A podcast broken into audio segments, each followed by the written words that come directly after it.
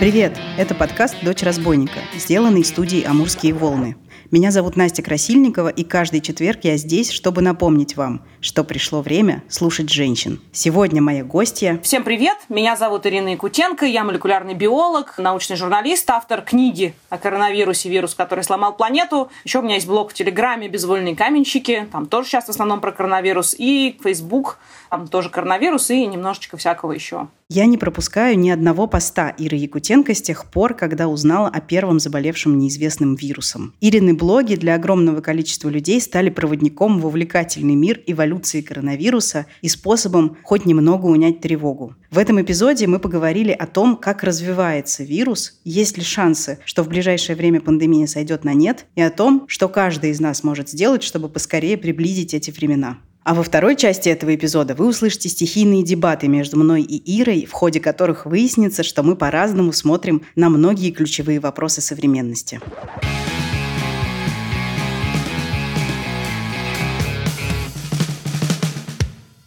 Вопрос первый такой. Он дурацкий, но он меня реально терзает. За что нам это пандемия COVID-19. Что мы сделали не так и почему это вообще произошло? Ну, тут ответ можно на две части поделить. Первая, значит, вот эта сама формулировка «за что», я ее, кстати, да, неоднократно слышала, она такой выдает такой какой-то глобальный инфантилизм человечества и такой центропупизм. Как будто бы все в мире происходит для того, чтобы что-то сделать с русским великим народом или человечеством в целом. Тут зависит от того, у кого эгоцентризм насколько распространяется, только на русский народ или вообще на человечество. И что все в мире происходит для того, чтобы чему-то нас научить или там наказать или просветлить. Нет, все в мире происходит совершенно без оглядки на людей, хотя люди и влияют на это на все не самым лучшим образом. Зоонозы, то есть приход патогенов от животных к человеку, в общем, типичная наша история, учитывая, что мы один вид из миллионов когда-либо живших и живущих сейчас видов. Все наши вирусы когда-то пришли к нам от кого-нибудь.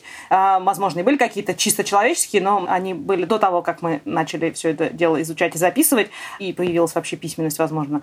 Поэтому ничего удивительного в этом нет. Это очередной занос, который к нам перепрыгнул. Вот третья волна, вот это безумное число жертв, которое с Индией, да, разве что сравнимо. Ну, может, еще со Штатами, но там и население побольше. И сейчас уже там не умирают, конечно, так, как в России продолжают умирать. Это связано с реакцией. Мы видим, что э, реакция на эту пандемию очень во многом определяет исходы, да, количество жертв, степень свободы жизни, да, и, и перспективы на выход. Потому что вот Европа посидела полгода в карантине, но теперь, хотя все понимают, что будет еще одна вспышка небольшая из-за дельты, потому что у нас все-таки не 80% привито, а только 60%, мы понимаем, что это уже... Мы выходим из этого дела. А России нет, там еще много чего интересного впереди. Все в реакции, дело в реакции на том, как это все происходит. Поэтому в этом смысле зато за реакцию. Мы когда с тобой э, общаемся, ты употребляешь много специфических всяких слов. И, например, дельта, я понимаю, что это такое, да, это новый штамм ковида, а кто-то может не знать. Поэтому вопрос такой, можешь ли ты как-то обрисовать статус? Вот на каком мы сейчас этапе пандемии? Какова э, актуальная картина распространения вируса? Ну да, это как вот этот мем, да, всякое разное, значит, состояние, и вы находитесь здесь, да. У нас сейчас состояние переход вируса из, э, так сказать, залетного, который налетел и убежал, в эндемичный, то есть вирус, который остается с нами, как остались все другие наши вир... ну, вирусы, которые у нас постоянно грипп, четыре других коронавируса, всякие там аденовирусы. То есть мы находимся в стадии перехода в это состояние. И продолжаем приспосабливаться. И тут, опять же, очень мы видим большую разницу в том, как все это происходит в разных странах. Мы видим, что страны, которые адекватно оценили угрозу от коронавируса и вводили меры сдерживания, а сейчас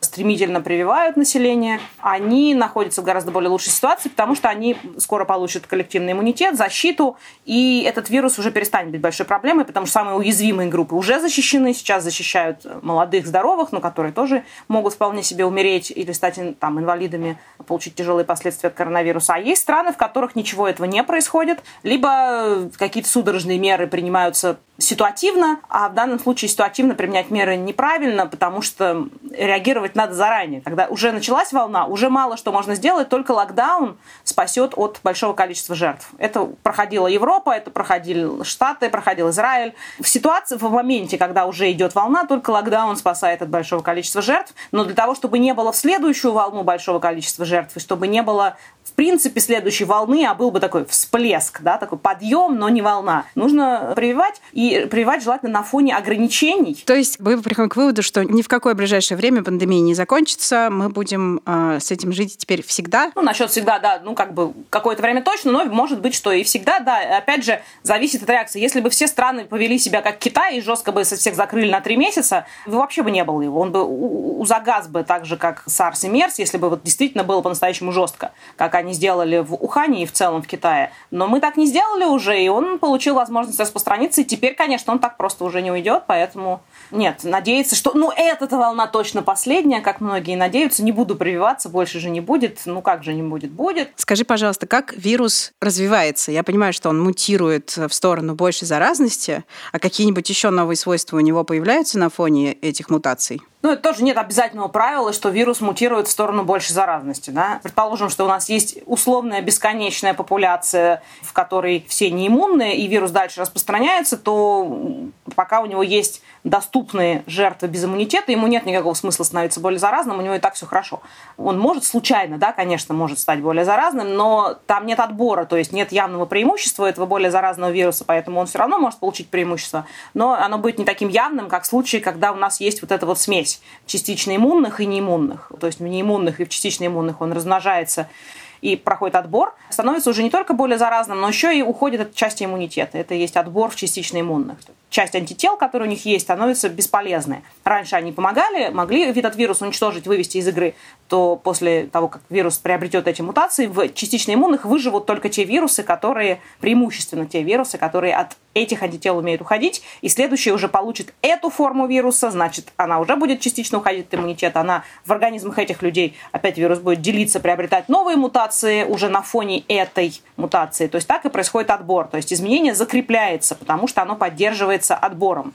Поэтому сейчас, в ситуации, когда у нас много частично иммунных, отбор идет не только в сторону больше заразности, но и в сторону частичного ухода от иммунитета. Что мы видим по дельта-штамму, индийскому штамму, он не только более заразный, но еще и э, часть антител против него не работают. То есть отбор вот в этом направлении движется. Что каждый из нас может сделать, чтобы их ситуацию немножко, не знаю, исправить, чтобы остановить развитие вируса? Что надо делать? Для остановки вируса необходимы меры на уровне государств. Например, ну, как было везде, в Европе локдаун, да, потому что нам нужно прервать цепочки заражений, прервать контакты между людьми, чтобы вирус между ними не передавался. Этого невозможно на индивидуальном уровне достичь, то есть ты можешь лично сам не общаться, но если все вокруг общаются, ты не остановишь пандемию. Это должны быть все-таки государственные меры, для того оно, государство у нас существует, да, чтобы в таких чрезвычайных ситуациях своей сильной рукой вот вводить эти непопулярные меры вроде локдауна. Каждый сам для защиты себя и для такого маленького, но хотя бы хоть какого-то посильного вклада в пандемию, сейчас, когда у нас уже идет третья волна, во-первых, значит, ситуация с прививкой, да, если вы не привились, вы, вам надо привиться. Но постарайтесь при этом не заболеть в очереди, потому что огромные очереди, лучше выбирать прививочные пункты на улице. Все-таки там меньше вероятность заразиться. То есть не надо ждать быстрого эффекта, это ваша личная защита от тяжелого течения и будущий ваш вклад в то, что вы будете менее привлекательны для вируса, будете как бы тупиком для вируса. И с некоторой вероятностью он может все равно вас заразить, и вы можете стать переносчиком, но с меньшей вероятностью. А в эту волну, конечно, лично индивидуальные меры, то есть если вы не хотите заразиться, или вы там, если болели недавно, вы, скорее всего, тяжело не будете болеть, но вы можете стать переносчиком, и э, вывести в себе какой-нибудь новый интересный штамм и заразить кого-нибудь еще, вам нужно носить маску, вам нужно не посещать людные места. Вам сейчас надо лично думать о своем собственном здоровье и безопасности себя и своих близких, которые не защищены, например, прививкой. В первую очередь вам надо их привить, это касается пожилых в первую очередь. Ну, благо сейчас лето, у кого есть дача, может быть, возможность куда-то уехать, это был бы самый правильный вариант.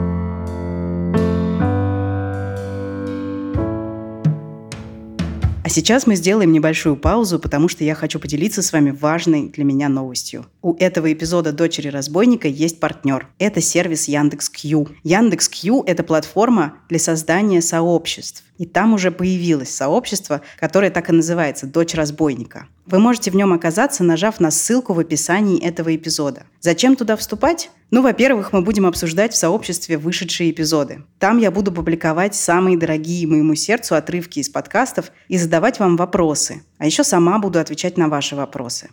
А еще сообщество «Дочь разбойника» на Q – это мой способ быть ближе к вам. Я знаю, что слушательницы этого подкаста – классные, образованные, восхитительные женщины. И я буду рада, если вы расскажете побольше о себе в сообществе и сможете поделиться своей экспертизой с аудиторией сервиса. Там я буду проводить опросы, результатами которых буду с вами делиться, и, возможно, буду искать новых героинь для подкаста. Прямо сейчас в сообществе «Дочь разбойника» на Яндекс.Кью мы обсуждаем гендерные стереотипы, которые бесят нас сильнее всего – а еще по мотивам вот этого разговора с Ириной Якутенко я сделала короткую памятку о том, как убедить себя или окружающих в необходимости вакцинации. Ссылка в описании этого эпизода. Скажи, пожалуйста, в чем разница между иммунитетом после болезни и иммунитетом после прививки? Чтобы понять, в чем разница, немножко надо вспомнить, а как у нас работает иммунная система. Она работает так. Мы показываем иммунной системе нечто чужеродное, и она, как собака такая тренированная, делает сразу фас, стойку, начинает это обнюхивать и понимает, что это чужеродное, не свое, и вырабатывать против этого чужеродного оружие, защиту. Да? Антитела, Т-клетки специально настроенные, Б-клетки и так далее. На это, значит, там требуется время и так далее. Но главное, что она вот все чужеродное, что она видит, наши клетки там, значит, этот вирус, когда мы заражаемся вирусом, они его на, на кусочечки там, значит, внутри клеток, он сам себя разбирает, эти кусочки клетка выставляет на поверхность, чтобы иммунные клетки могли как раз познакомиться со всеми этими чужеродными фрагментами и на них на всех выработать защиту. И клетка же не знает, что нас интересует только спайк-белок, что только антитела к спайк-белку выносит этот вирус, да? Остальные не нужны, более того, они даже вредны, у нас есть данные, что есть у него такой N-белок, он самый у него многочисленный, а, но если у человека много антител к этому белку, то очень высока вероятность плохого прогноза. Это антитела, которые не помогают уничтожить вирус, э, и иногда иммунная система вот как бы на них фиксируется, и, то есть получается, что она работает, вроде антитела вырабатывает, а вирусу все это ни по чем, он продолжает распространяться. То есть у нас есть много побочных антител при естественном иммунном ответе. При вакцинном иммунном ответе, особенно если мы говорим не про цельноверенные вакцины, а про вот эти вот модные, либо МРНК-вакцину, либо векторные вакцины, которые дают иммунной системе... Спутник да, это какая? Спутник это векторная вакцина, модная.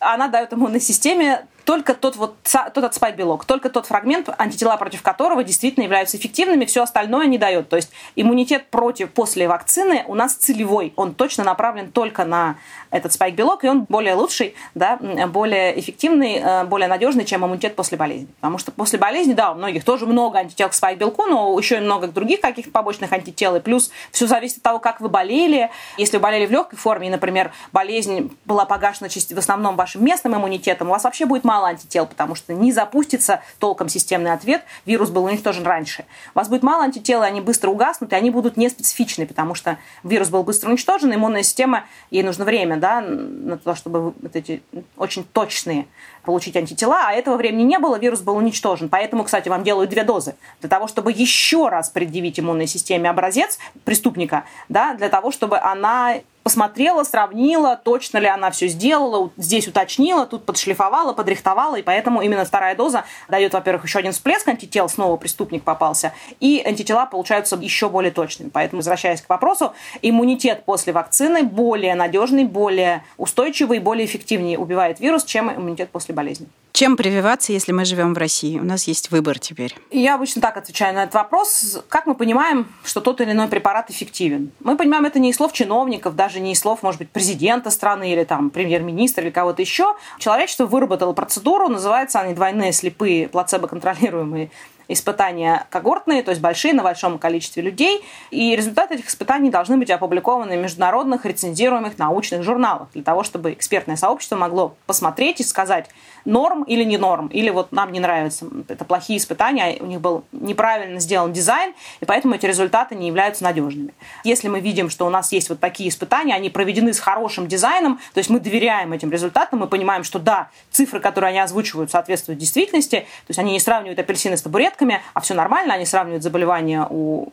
тех, кто получил вакцину, и не болевших, и мы видим существенную разницу статистически значимую, мы говорим, что да, этот препарат, неважно, вакцина или лекарство, этот препарат работает. Этим критерием удовлетворяет одна российская вакцина. Это «Спутник». У него есть две статьи в журнале «Ланцет», У него были проведены полномасштабные клинические испытания, да, к ним есть вопросы, и довольно много, но тем не менее, да, это на войне как на войне, вопросы остаются, но испытания были, результаты опубликованы в ведущем, наверное, это самый, наверное, крутой, да, ну, один из, хорошо, медицинских журналов, Lancet. То есть спутник там так, сяк, худо-бедно этим критериям удовлетворяет. Две остальные вакцины нет. У По Ковилаку вакцины центра Чумакова, инактивированная цельноверенная вакцина, вообще просто нет никаких данных, они просто ничего не публикуют, так как, как в Советском Союзе. Они сейчас проводят только третью фазу клинических испытаний, при этом вакцина в гражданском обороте – это нарушение всех правил, конечно. Так быть не должно. Потому что одно дело, мы, почему это важно? Потому что мы можем видеть в лаборатории эффективность, э, и довольно неплохую, но в полях, в реальной жизни она рассеивается, так бывает, потому что есть какие-то еще факторы, которые ее ослабляют. В лаборатории все-таки у нас идеальные условия, да, совсем не то, что в реальной жизни. И вторая вакцина Эпивак Корона от Новосибирского центра Вектор. Это пептидная вакцина, это такой новый тип вакцин. Это как бы мы определяем иммунной системе маленькие кусочки спайк-белка в данном случае, совсем маленькие кусочки. Значит, была идея, что вот именно эти кусочки дадут такие самые эффективные антитела, но, похоже, ничего не получилось, ну, потому что наука – это поиск всегда. Видимо, не очень правильно были выбраны эти кусочки. Даже разработчики этой вакцины на пресс-конференции говорили, что у многих добровольцев нет антител спустя какое-то короткое время после вакцинации. И сами добровольцы есть телеграм-каналы, где они собирают результаты исследований на антитела. Они давно писали, что у них нет антител после этой вакцины, и даже сам разработчик э, говорил, что, в общем, если у вас нет антител, прививайтесь спутником. Про ревакцинацию мы что-то понимаем, нужно ее делать или нет? Вот сегодня мы с тобой разговариваем в тот день, когда правительство Москвы объявило, идите ревакцинируйтесь, раз в полгода всем угу. делать еще один шот. Мы видим, что снижение есть у всех вакцин от этого нового индийского штамма, э, потому что нас сейчас он интересует. Если были бы старые штаммы, точно не нужна была бы ревакцинация. С новым штаммом все сложнее, но мы видим, что они по-прежнему держат. То есть пока еще вакцины эти работают, то есть вы можете чаще заразиться, вы, скорее всего, у вас не будет тяжелой формы после заражения дельта-штаммом, после вакцинации, но заражение возможно. На Западе только что вот пришли к мнению, что ревакцинация не нужна, по крайней мере сейчас. В России ситуация другая. У нас сейчас эпидемия, в самом разгаре новая волна, люди, причем многие люди, кто привился, надо понимать, да, что это только там 10% сознательных граждан, и они в основном привились еще зимой, то есть январь-февраль, то есть позже, чем прививались на Западе. Это я. Да, и я. Как, а, декабрь-январь. А, вот, и даже еще раньше. Да, молодец. Э, э, это очень сознательные люди, которые так делали, они молодцы, так сказать, им в карму конфетку. У них уже может произойти снижение, и непонятно, насколько хорошо спутник держит дельта-штамм. Денис Лагунов, руководитель группы разработки, говорил, что довольно хорошо держит. То есть она по-прежнему эффективна, но вы можете заразиться, видимо, да, потому что этот штамм более заразный. От тяжелого течения там защита практически гарантирована, если у вас есть вакцина. И непонятно, надо ли ревакцинироваться, потому что нет хороших данных. Вот эти слова, что обязательно раз в полгода, я бы осторожно к ним относилась, потому что векторная вакцина имеет недостаток, что у вас иммунитет, иммунная система, мы говорили, вырабатывает на все, что видит чужеродные антитела. Значит, и на сам вирус-вектор, который доставляет ген спайк-белка в клетке. Во всех векторных вакцинах есть вирус-вектор, который безопасный вирус, который используется как такси для того, чтобы загнать ген спайк-белка внутрь клеток, чтобы там начался синтез этого спайк-белка. А, ну, как вирус, аденовирус, тот же, что вас заражает при простудах. И антитела есть и к нему тоже.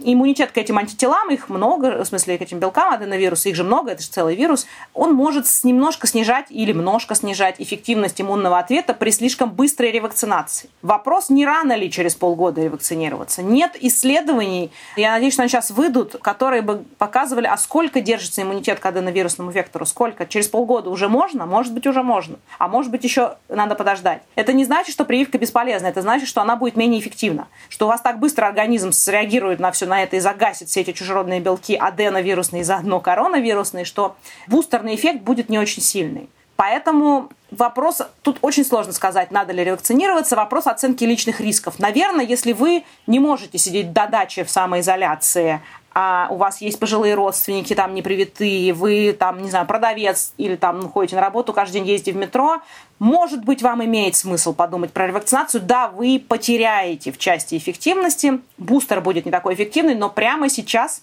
вы получите дополнительную защиту против заражения, потому что ситуация опасная, очень много вируса. Если у вас есть возможность переждать это все на даче, работать из дома, может быть, имеет смысл подождать, потому что данные у нас есть и по векторной вакцине, в том числе, что слишком раннее введение второй дозы ну, снижает эффективность, потому что реакция к вектору есть. То есть вот тут К сожалению, да, мы не первый раз уже оказываемся в России в ситуации, когда решать приходится самим, когда нету сверху четких э, инструкций, или они есть, но они противоречивые. Ну и плюс сам спутник, похоже, все-таки от тяжелого течения точно дает неплохую защиту, от заражения чуть похуже с этим дельта-штаммом. То есть это не значит, что вы голые боссы, если вы привили спутником. Нет, у вас есть защита. Как просто и уважительно объяснить друзьям, близким, тем, кто не хочет прививаться, почему все-таки стоит это сделать? Ну, аргументы здесь простые. Значит, во-первых, есть шкурный аргумент, да, что вакцинация защищает лично вас. Коронавирус опасен. Разговоры о том, что эта история не опаснее гриппа, ерунда. У нас на фоне карантинов, на фоне ограничений, которые были во многих странах, у нас 4 миллиона трупов за год, ну, за полтора, да, и это число продолжает расти. И оно, очевидно, официальное число, то есть реально больше. В одной России, да, под 500 тысяч, это уже тоже официальные цифры. Умерло, то есть это колоссальные потери. Это, то есть это опасная штука. И она опасна не только для пожилых людей там, с разными заболеваниями, с другой стороны, и молодых полно разных заболеваний, да, но и для совершенно людей, которые считают себя здоровыми, условно здоровых, да, как их называет медицина советская, это вся история опасна. Вы можете стать жертвой коронавируса, прививка вакцины защищает вас, практически гарантирует, что даже если вы заболеете, вы не умрете и у вас не будет тяжелого течения. Есть редкие люди, которые умирают после прививки, но это в основном люди с таким букетом заболеваний, что, ну, коронавирус был бы для них гарантированно смертелен, с прививкой они могли бы побороться, но вот, к сожалению, иногда бывает, да, это очень пожилые люди, бывает, что организм все равно не справляется. Первое, это прививка дает вам гарантированно личную защиту. Второе, если вы хотите, чтобы это поскорее закончилось в ваших интересах, чтобы как можно больше людей имело иммунитет. Соответственно, если вы привьетесь, вы сделаете свой вклад посильный в это дело, потому что чем больше непривитых, тем дольше будет эпидемия. То есть наработка иммунитета, вот эта идея, что можно наработать коллективный иммунитет естественным путем, она тоже почему-то вот прижилась в эту эпидемию, она порочна. Никогда в истории человечества ни разу иммунитет не нарабатывался естественным путем. Ну, то есть он нарабатывается до такой степени, что все равно абсолютно как бы это более-менее постоянный процент людей заболевает постоянно этими болезнями. Вот что такое естественным путем коллективный иммунитет, и из этих людей какая-то часть умирает. Ну, как был, например, с оспой, да, там 30% примерно была летальность, да, от разных штаммов, по-разному, но там, тем не менее. А так было равновесие да. Значит, кто-то не заболевал, кто-то переболевал, оставался слепым или изуродованным оспинами, ну, кто-то умирал. Ну, кто-то выздоравливал, да, бывали такие, то есть без всяких особых последствий. Ну, то есть, может, на лице не было оспин. Вот такое равновесие, наверное, не самый лучший вариант, да, потому что ну, потому что всегда есть шанс заболеть и умереть. Прививки позволили нам избавиться от всех этих болезней, и установилось устраивающее нас равновесие. Оно все равно установится. Живые системы приходят в равновесие, или кто-нибудь из них погибает, да? Вопрос, какой оно будет, да? Кто-то погибнет, какая-то из живых систем, скорее мы, да, чем вирус без прививок. Вирус потом тоже погибнет, потому что у него не будет корма, но это уже не будет волновать людей, потому что они тоже вымрут. Или установится вот некое равновесие такое, что какой-то процент будет постоянно заболевать там, или изначально вирус возьмет свою жертву и умрет много людей. Мы все-таки люди, мы можем влиять на этот процесс, мы можим повлиять на то, чтобы равновесие оказалось более благоприятным для нас. Третье, риски про вакцины люди, которые читают все эти про риски, про вакцины, тут, да, антивакцинаторы очень эмоциональные, очень красочно про это рассказывают. Но надо понимать, что не существует никаких долгосрочных рисков от вакцинации. У нас десятки вакцин от разных заболеваний, мы применяем многие из них десятилетиями, с середины, на самом деле, они с 18 века известны, но вот массово применяются вакцины с э, середины 20 века. Никаких долгосрочных последствий ни для одной из вакцин, кроме иммунитета, да, который сохраняется у вас после этого заболевания, не существует. Эти истории подпитывают эмоции очень хорошо. Тут важно понимать, что вы разумный человек или вы поддаетесь на эмоции рискуя здоровьем себя и своих детей, потому что дети тоже могут заболеть тяжело. И плюс, чем больше у нас людей непривитых, тем больше шансов на выведение новых штаммов, которые могут стать более патогенными уже. Я еще читала, что есть э, риск, что вирус будет эволюционировать как раз в сторону большей патогенности, именно в сторону более молодых людей и постепенно доберется до, до детей и до того, что они начнут тяжело болеть. Нет, это, вот это тоже страшилка. Нет никакого обязательного правила для вируса становиться более патогенным. Ему это не нужно, угу. да? Но он может стать более патогенным, если вирус передается до того, как жертва умирает. В случае коронавируса это так. Он передается больше всего на досимптомной стадии. То есть вот вы завтра заболеете, вы еще про это не знаете, но вы сегодня как раз максимально эффективный переносчик. Вы завтра тоже будете еще более эффективным переносчиком, потому что вы будете кашлять, чихать, но, наверное, если вас совесть есть, вы останетесь дома. Значит, вы переносчик, да? Если вы после этого через неделю умрете, вирусу совершенно все равно, потому что он уже передался дальше. Поэтому побочным эффектом его мутации может стать большая патогенность. Это возможно. Mm-hmm. Например, он там будет стараться приспособиться к вашим антителам или к лучшему проникновению в клетку, и это даст ему большую патогенность, но его это не будет волновать, потому что он уже передался дальше, и то, что вы умерли, э, никак не сказывается на его эволюционном успехе. Поэтому да, это возможно. Это не обязательно, но этот эффект может быть. Поэтому да, про него не стоит, ну, как бы стоит держать его в голове где-то там на заднем плане. Скажи, пожалуйста, ты занимаешься этой темой с самого начала. Я помню, что я как человек тревожный, я прочитала самую первую новость на Медузе о том, что в Китае человек умер от неизвестного вируса, вот как бы в секунду, когда она вышла. И мне сразу стало страшно. И потом этот неизвестный вирус, собственно, стал тем самым ковидом, и я поняла, что не зря мне стало так тревожно и так далее. Вот ты за это время, что тебя в коронавирусе больше всего, я не знаю, восхитило, удивило, раздосадовало? Что он вообще для тебя? Он тебе кто? Первое сообщение из Китая официально он сообщил ВОЗ о том, что у них какая-то странная фигня 31 декабря 2019 Декабрь, года. Да. Да. Это угу. была первая вот новость, э, что сообщили в ВОЗ. А первые такие новости пошли о том, что там что-то уже началось серьезно, это, соответственно, был январь. 2020 -го года уже. Но все были на каникулах, да, никто не обращал внимания. Я хорошо помню, у меня есть этот пост. Я помню, я тоже, естественно, значит, увидела эти новости и написала, типа, ого, какая там интересная фигня в Китае происходит, посмотрите-ка. И у меня есть скриншотики. Значит, много людей, которые потом много писали про коронавирус, приходили ко мне и говорили, ну что ты панику разводишь? Да все нормально. Да это вот как бы вот ты типа фильмов пересмотрела, значит, про эпидемию. Ничего не будет. Он, значит, как э, грипп, как вот эти всякие гриппы, да, пандемические, которые были, как SARS и MERS пропадет, и еще вообще как бы завтра никто не вспомнит. Но вот тут как бы, да, я, так сказать, человек стараюсь, да, значит, так сказать, научно смотреть на вещи, но тут у меня вот как бы появилось ощущение, что нет, что что-то там, ну, как бы, что какая-то там интересная история. И я стала с самого начала за ним следить, за новостями из Китая. И как-то потом оказалось, да, что это чутье не подвело. Я еще тогда была беременна, у меня, значит, были всякие фокусы в третьем триместре, то есть не очень хорошо себя чувствовала. Меня довольно здорово отвлекала вся эта история а, коронавирусная. То есть, ну, когда пишешь, что-то такое читаешь, интересные статьи, как-то, значит, меньше фокусируешься на всяких телесных неприятностях. Поэтому я как-то с самого начала начала за ним следить. И что меня восхищало с ним, что это как совершенно феерическое, уникальное пособие по вирусологии, такая наглядная вирусология, которая как блокбастер, как сериал какой-то перед твоими глазами разворачивается. То есть обычно вирусология и в учебнике это интересная наука, когда ты читаешь ее в учебнике. Потому что вирусы такие крутые ребята, вообще фантастика, что природа умеет. А, а тут это прямо перед твоими глазами. И ты видишь и реакцию разных стран, государств. И как наука вот вдруг прямо какая-то супер статья выходит. И такой, вау, какие классные ребята, что они сделали. Но наблюдать, тем не менее, за этой историей невероятно увлекательно, потому что это вот первый раз в истории человечества мы можем наблюдать эволюцию вируса. Во-первых, мы видим, что мы на него воздействуем, он изменяется, мы изменяем свою стратегию, он изменяет свою стратегию. Вот то, что в учебниках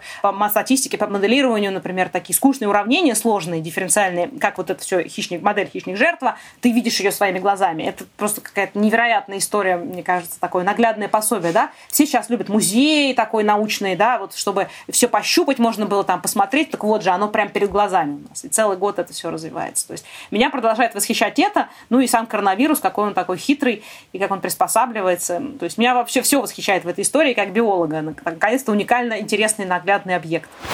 Я хотела расспросить Иру о ней самой и о том, как изменилась ее карьерная траектория. И поначалу мне казалось, что мне удастся это сделать, но потом мы с Ирой провалились в дебаты о психологии, об умении себя хвалить и о том, что влияет на людей сильнее – биология или общество.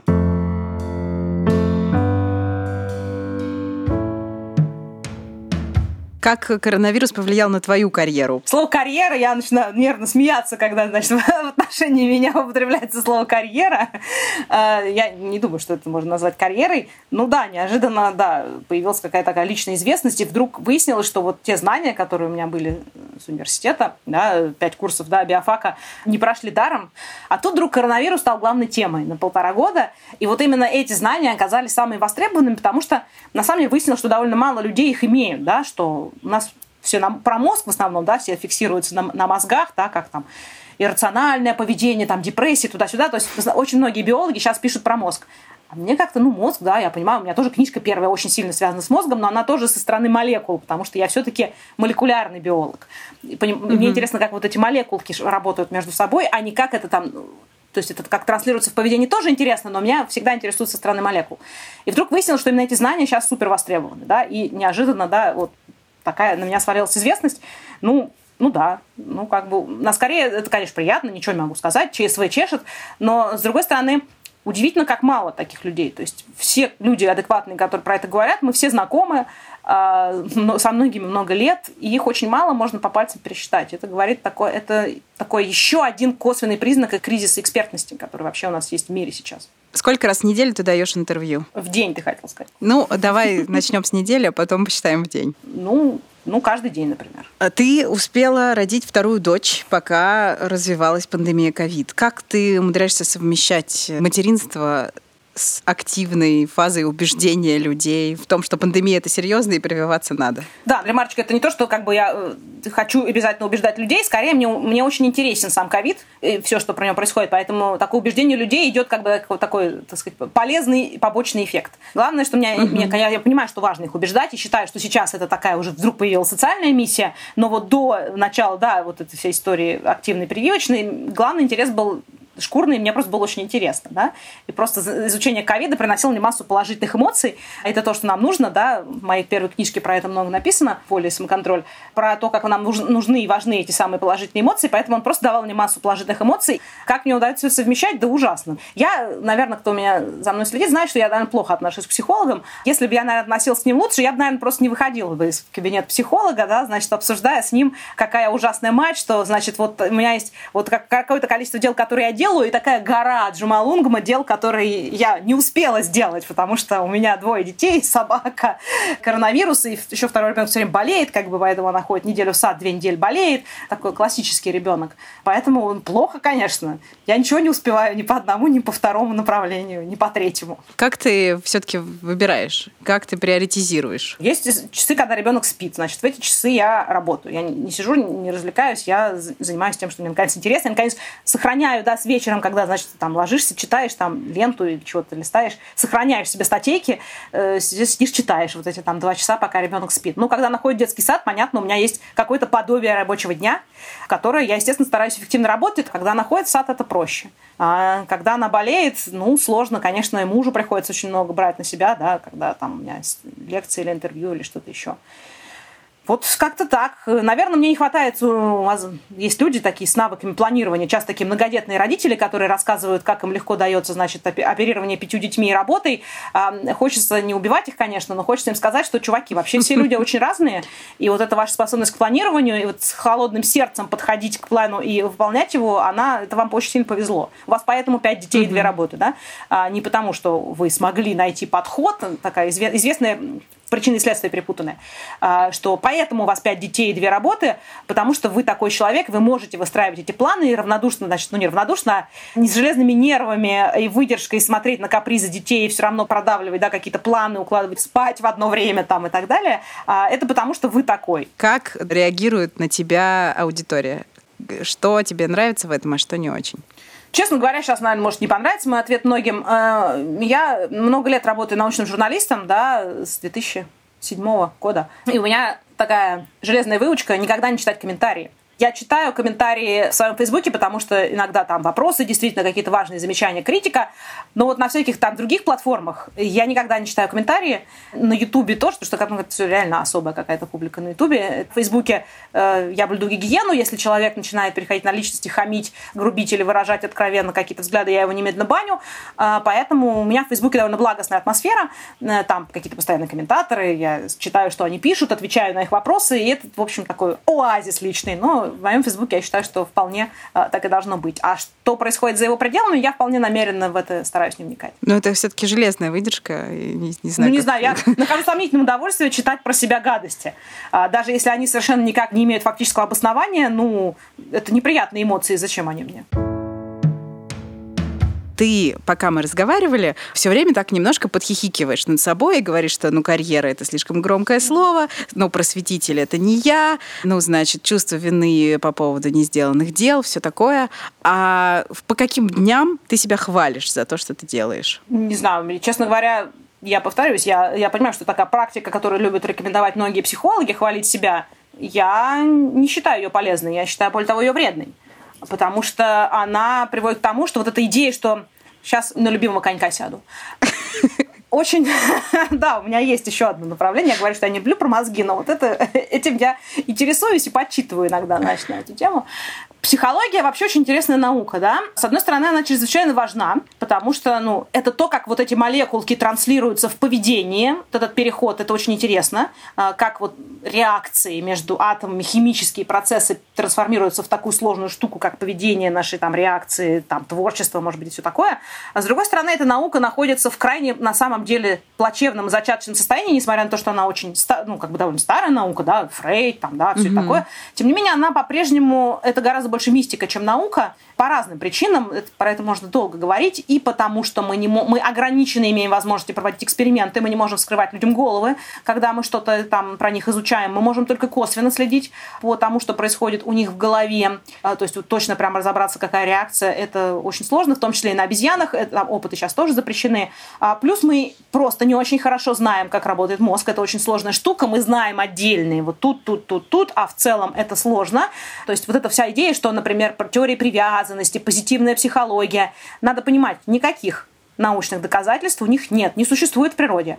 У редких вот этих вот теорий есть хоть какие-то опыты, которые это подтверждают, но обычно психологический опыт это пять человек без контрольной группы, условно говоря. То есть по угу. критериям биолога э, эта статья должна отправляться в мусор, потому что она ничего не доказывает. Есть по лучшей по, по статье, есть, например, там когнитивно-поведенческая терапия, у которой больше да, доказательств, да. больше. Я не говорю, что они, угу. э, значит, прям стопроцентные, но они есть, и там уже можно о чем-то говорить, о том, что мы знаем, что вот такая техника техника каким-то образом, значит, у нас перекладывается с достаточно высокой вероятностью в изменение поведения. Да?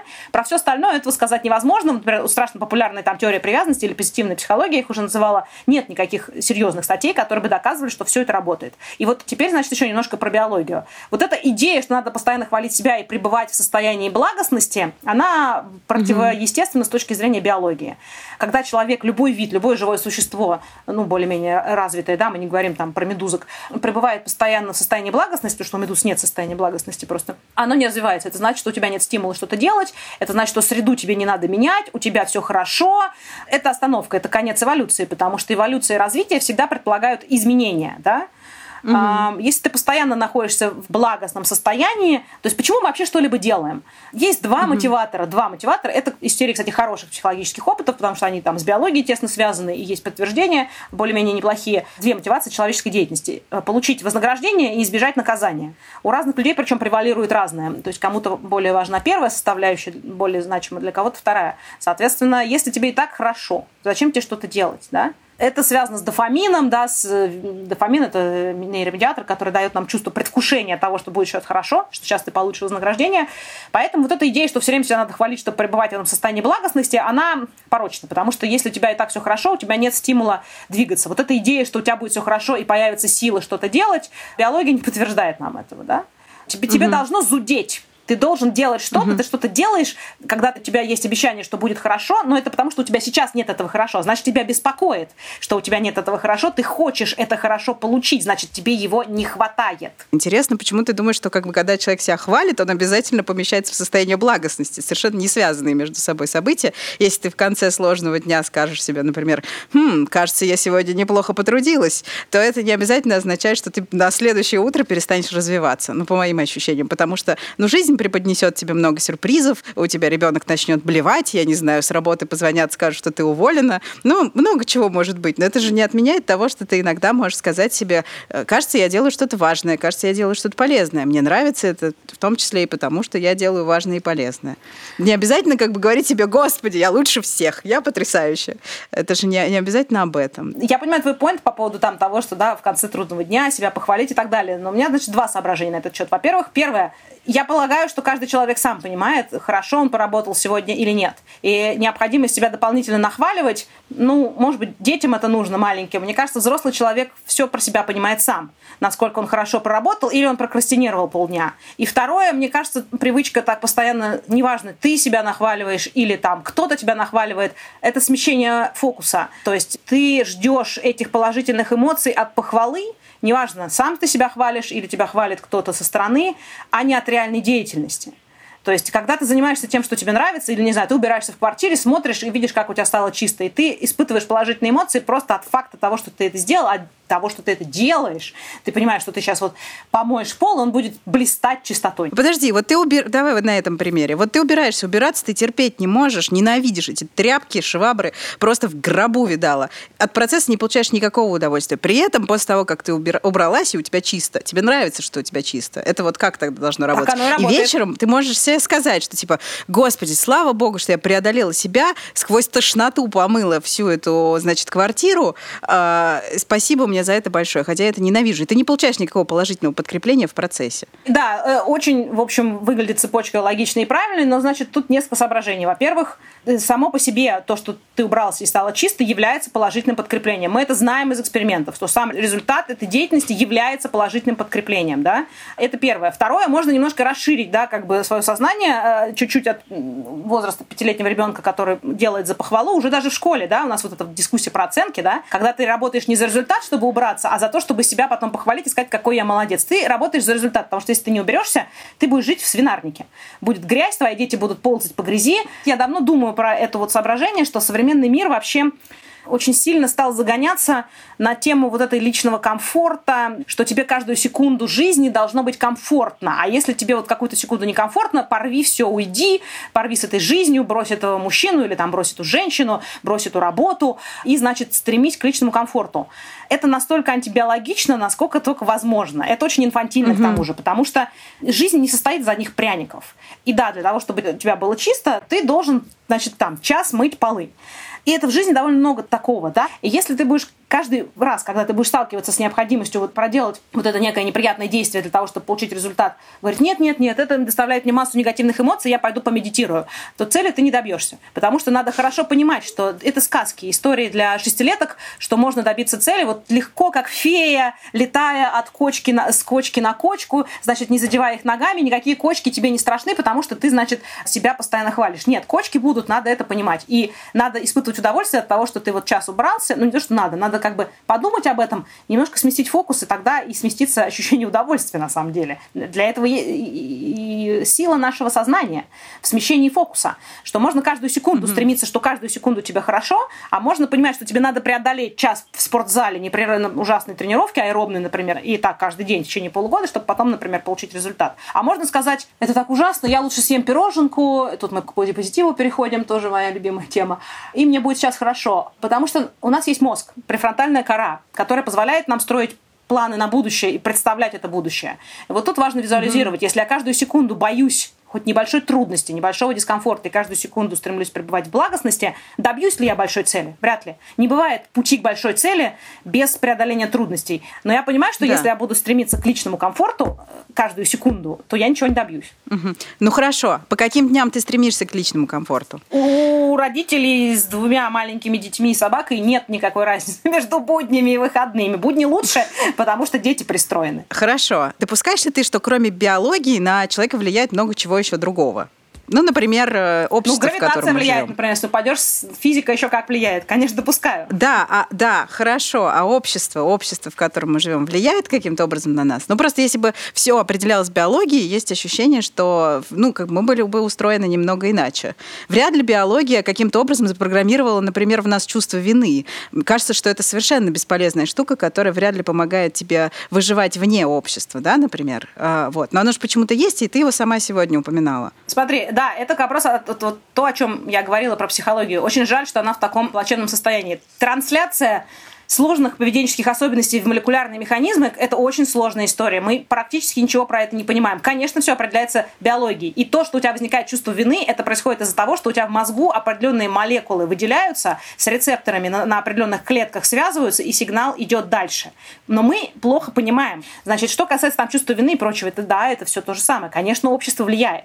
Безусловно, общество влияет. Но все это транслируется через то, как работают наши молекулы. Это раз. А два, ну, вот эта идея что влияние общества настолько радикально, что мы должны запретить писать женщина с лактацией, а писать человек с лактацией. Я не шучу, я только что, значит, я пишу сейчас статью про вакцинацию женщин, которые кормят грудью. И я прямо ерзаю на стуле, потому что я читаю всякие, значит, Nature, Nature News, ну, в смысле, вот популярная э, часть Nature, то есть в статьях просто про это не пишут, по-другому выясняются. И там lactating people. Угу. Понятно, да? Лактирующая ну, женщина. Э... Э, лактирующий человек. То есть там не Человек, употребляется да, слово люди, женщина. Люди У нас теперь слово женщина стало, значит, обсценным, да, потому что, ну а как же, а вдруг он себя, он, а, оно, не знаю, э, человек ощущает себя не женщиной, а кем-то другим. Э, и вот эта идея, что вот это общественное влияние настолько радикально, что только оно заставляет кучу людей быть несчастными, мне кажется, это очень унизительно по отношению к людям. Это означает, что ты сам угу. изнутри себя не в состоянии этому влиянию противостоять и быть личностью и строить свою жизнь, понимая, что да, есть конечно, конечно, нормы.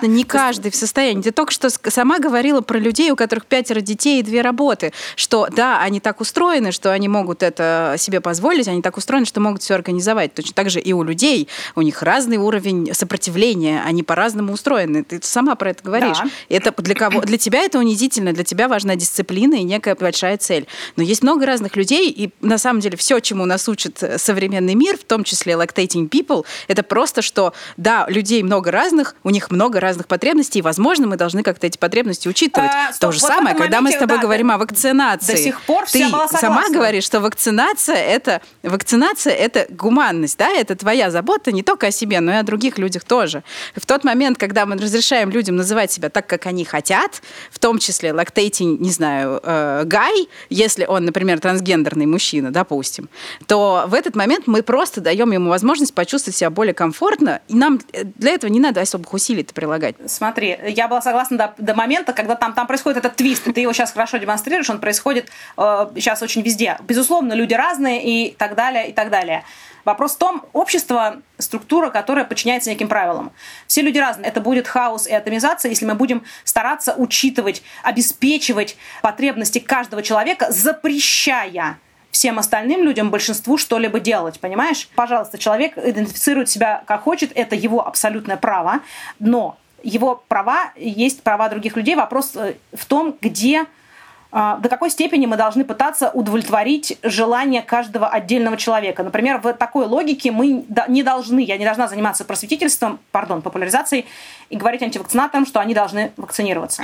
Потому что это его личное право, он так устроен, он вот так считает, его очень болезненно задевает необходимость вакцинировать себя и своих детей, что он при этом да. может заразить и убить поехав на юг с симптомами ковида, десятки и сотни людей, а, ему это не доставляет никаких моральных травм. Э, проблема э, общества немножко чуть более сложно устроена. Атомизация, мы видим, да, что есть социальные структуры, они сложны. И они учитывают не только потребности каждого отдельного человека, но и потребности общества в целом. И иногда надо учитывать и потребности, и иногда, довольно часто. Общество в целом, это в целом повышает комфорт жизни каждого отдельного члена этого общества. Например, многие транслируют идею, что свобода слова, я могу говорить все что угодно, они забывают о том, что тебе могут ответить на это, да, и начинают тут же кричать и возмущаться, что как же так, почему мне запрещают говорить о чем-то, неважно, это может быть все что угодно, о моем праве не вакцинироваться, о моем праве на бодипозитив, о моем праве не пристегиваться там в э, этом самом автомобиле, да, часто сравнивают, да, антивакцинаторов с ремнями, я считаю, это корректное сравнение. Вопрос в том, да, что почему для того, чтобы удовлетворить твои потребности, тебе было комфортно, огромной массе людей запрещают делать что-то совершенно нейтральная. Вопрос, это вопрос равновесия, как с вирусом. Нам нужно найти сейчас новый баланс, потому что мы сейчас больше склоняемся в сторону индивидуализма, но постепенно, я надеюсь, придет понимание, что чрезмерное вот это упирание в индивидуализм, и что потребности каждого, да, например, ничего не делать и получать бонусы от государства, да, как в излишне лево закрученных государствах, вредит всему обществу в целом. И тут надо найти новый баланс. Раньше не было проблем с балансом, да, как бы государство было репрессивной машиной часто, да, и просто, ну, как бы вот так было принято, и мы так делали, и это было нормой. Сейчас мы понимаем, что это, но возврат к этой старой норме невозможен. Изменилось общество. Но нужно найти новую норму такую, чтобы она не развалила к чертовой матери все это общество, и мы не пришли бы к ситуации полного хаоса и атомизации, когда в такой ситуации, потому что пролезают те, и добираются до власти те, кто просто нафиг нарушают все эти нормы. Популисты, которые могут прикидываться, что они какие-то из этих норм принимают, на самом деле они просто добивают своих целей и пострадают от этого в итоге все. И вот тут и нужно использовать префронтальную кору свою для того, чтобы понять, что удовлетворение нам в моменте очень хочется удовлетворить сиюминутную потребность. Нам кажется, что это супер важно прямо сейчас съесть этот кусочек торта, выкурить сигарету, поставить на место взорвавшегося какого-нибудь хама в интернете, потому что, ну, блин, это у меня же у меня такие эмоции, меня так раздевает внутри от эмоций, так важно их удовлетворить. Вот мой поинт в том, что мы чрезмерно стали зацикливаться на эмоциях. Эмоции – чрезвычайно важный механизм, он позволял нам выживать миллионы лет. Это моментальная реакция на стимул, но угу. она почему возникла? Потому что мы всегда жили в недостатке информации. Нам нужно было среагировать, и эмоции дают нам с наибольшей вероятностью правильную реакцию. Да? Шум в кустах, надо убежать, мы испытываем эмоцию страха, потому что это может быть тигр. Которые эмоцию страха не испытывали, тех тигры съели, они потомство не оставили. Но надо понимать, что что это эмоции, они, а, очень сильные, они очень сильно на вас влияют, но, б, они краткосрочно действуют. И иногда надо перетерпеть заставить себя перетерпеть эту эмоцию, потому что префронтальная кора тебе говорит, что сейчас ты перестанешь через 5 минут испытывать эту досаду или желание съесть тортик, но это очень сильно вредит твоему благополучию в будущем, или твоему личному, и обществу в целом. Вот мне кажется, надо в эту сторону искать равновесие, но мы сейчас в переходном периоде, поэтому будут конфликты, баталии, битвы. Ну, так интересно, что у тебя такая прям яркая позиция, она довольно... Ну, для меня она супер занятная, по понятным причинам. Не вопрос, я давай очень сделаем отдельную передачу про это. Я, с тобой я готова про... дискутировать, потому что ты супер разумный собеседник. Я очень признательна Ире за этот разговор, потому что ну, не каждый год можно прямо в разгар пандемии обсудить вирус с молекулярным биологом. Я надеюсь, что вы узнали что-то новое про коронавирус и не заскучали во время наших внезапных дебатов о современности. Отправьте этот эпизод подкаста тем, кто сомневается, нужно ли вакцинироваться или хочет больше знать о том, почему случилась пандемия и что нас ждет дальше. А еще поделитесь, пожалуйста, этим эпизодом с друзьями, поставьте оценку и напишите какой-нибудь комментарий. И, пожалуйста, будьте здоровы. Меня зовут Настя Красильникова. Этот эпизод подкаста сделан в студии «Амурские волны» совместно с сервисом Яндекс.Кью. Кстати, на Q уже можно обсудить этот эпизод. Ссылка в описании этого выпуска. Вместе со мной этот эпизод делали исполнительные продюсеры Женя Павлова и Аня Шинкарецкая, композитор Алексей Воробьев и звукорежиссер Евгений Дударь. До встречи через неделю.